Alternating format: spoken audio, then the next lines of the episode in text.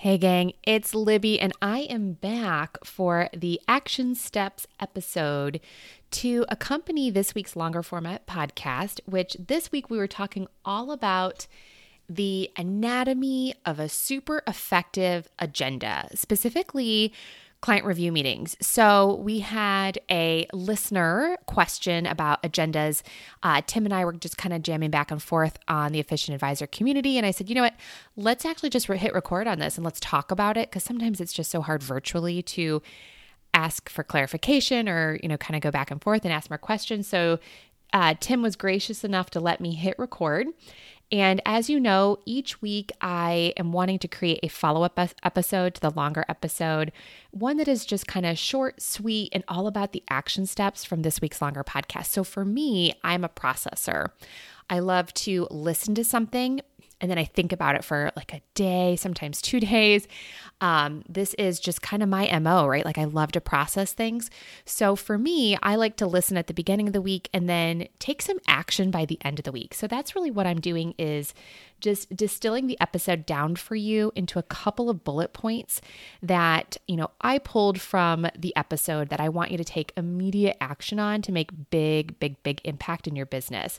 So I want you to take what we've talked about on Tuesday, process it during the week, and then meet back with me here on Thursdays so that we can kind of just talk about, okay, cool, what do we do now?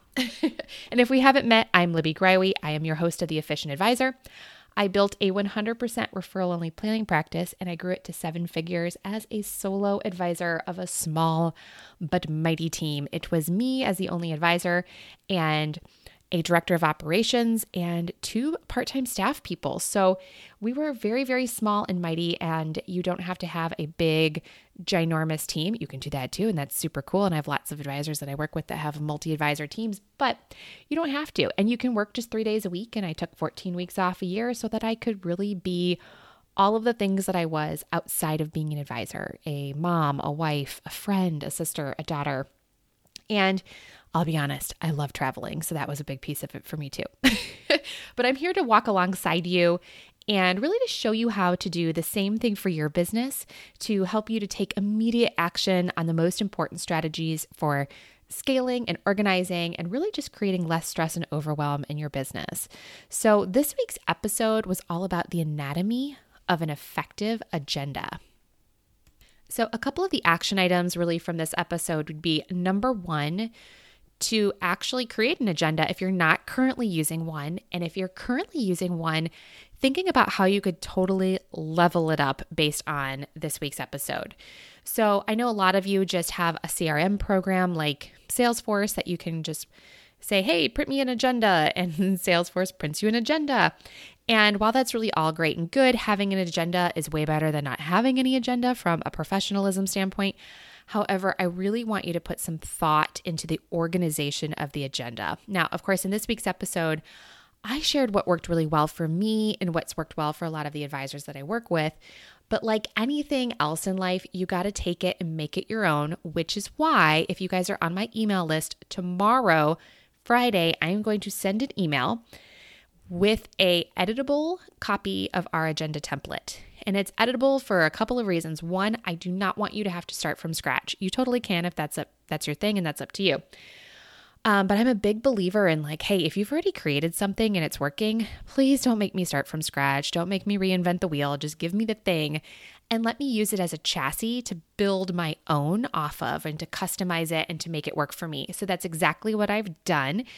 So you'll want to make sure you are on the email list. You can do that by going to theefficientadvisor.com and signing up to be on the email list. If you are listening to this after the fact, which most people do, including myself, don't worry, you didn't miss it. Go ahead over to the show notes and go to the actual webpage for this episode, and I've got the download link for you there.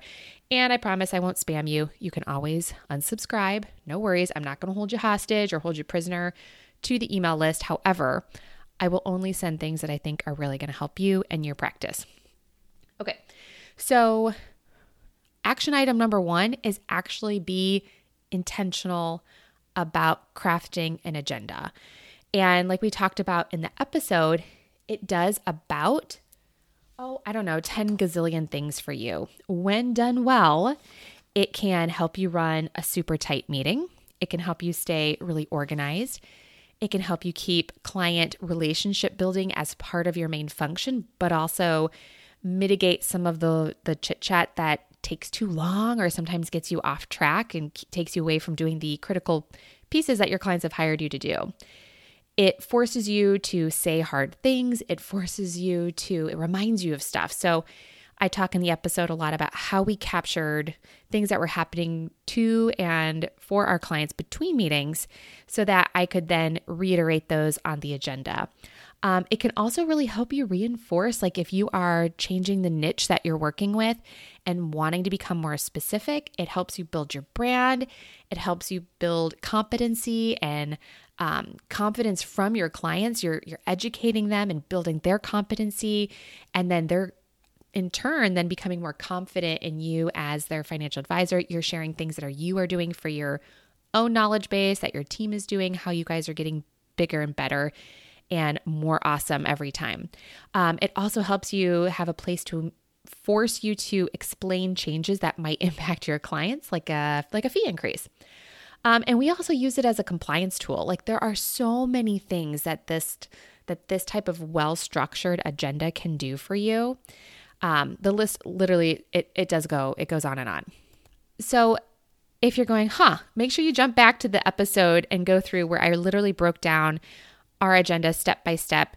You know, we start with a positive news piece to really set the tone for the meeting, a little opportunity to brag on ourselves, to build that, you know, that confidence from our clients. We also then had a section where we would go through anything that we had coming up that the clients needed to be aware of, or any changes to the office or any changes to our policies or procedures, or really just this is where we reinforced training our clients on how we do things. And especially if we were going to make any adjustments, this is the area we talked about it. Then we jumped into any housekeeping, making sure we got any housekeeping forms, signatures, anything that we needed to get done that was like a small kind of brainless task we knocked out right at the beginning, because inevitably the client would leave and I'd go, oh, I never had them sign that beneficiary form or whatever. Then we got into the touchy-feely stuff, right? How are they, you know, since we saw them last, what's been going on in their world, what's been going on in our world, mostly their world, actually all their world, what we've been doing to their accounts, what we've been doing to the portfolio, any changes that we made. This was all pulled from those notes that I referenced that were happening between meetings from my team. This is the warm fuzzy. This is how we really deepened our relationship with our clients. Then we got into the actual review piece and talking about the changes that we wanted to make, what was coming down the pike for the client, the future planning that we needed to address. We also had a section in there for the questions that they were submitting 2 weeks prior to the meeting, and I talk about the process that we had for that. And then we finished it off with what was going to happen next. So I'm a big believer in setting the stage and really setting expectations for what's going to happen. People love to know what's coming next. So we would spend time in our agenda really setting up our next meeting or our next strategy. So in the episode, I give a lot more examples, but let's say we had some clients who were, coming upon required minimum distribution age. We might have spent a lot of time this meeting educating about required minimum distributions, taxation. Perhaps we talked a little bit about qualified charitable distributions, different things related to required minimum distributions. Then we might have on our agenda for our next meeting, review the tax strategies that we've created to offset some of the taxation for your pending RMDs or whatever, just setting the stage for what was going to happen next. Or maybe we were positioning long-term care and we've been telling them for the last several years, like, hey, by the time you hit age 45, we're going to want to talk about long-term care.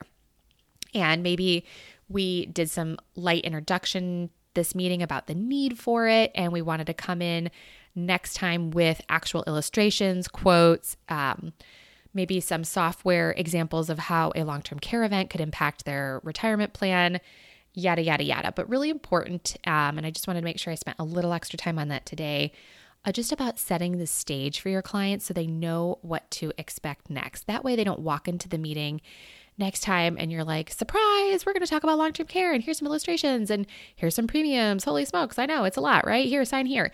You know, I think if you can start kind of easing people into, I don't know if you want to call them your sales ideas or, I mean, call a spade, right? Sometimes they are sales ideas.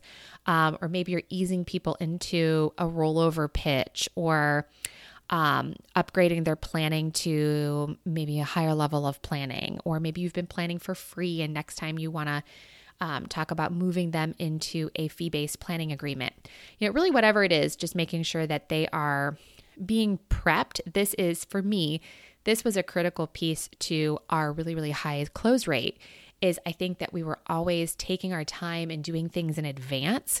So it never felt like a surprise sale or like a new idea that I just thought of this morning or a product of the month or whatever you want to call it. So anyways, okay, I always tell myself, I'm going to keep this to under 10 minutes and then here I go yammering away. So if you want more detail, obviously jump back to the longer format episode from this week, but I think those are some of the takeaways for me.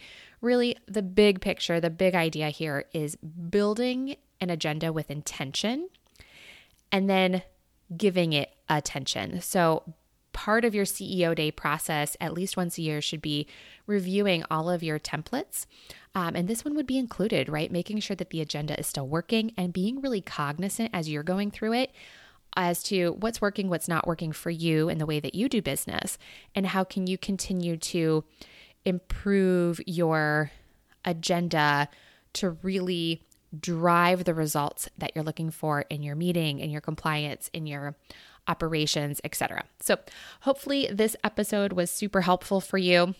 You can also check out the video version of this over in the Efficient Advisor Community on Facebook. I'd love to connect with you guys there and chat more agenda. And I would, of course, love to connect with you over on my favorite platform, which is LinkedIn. Thank you guys so much. I hope you have an amazing weekend.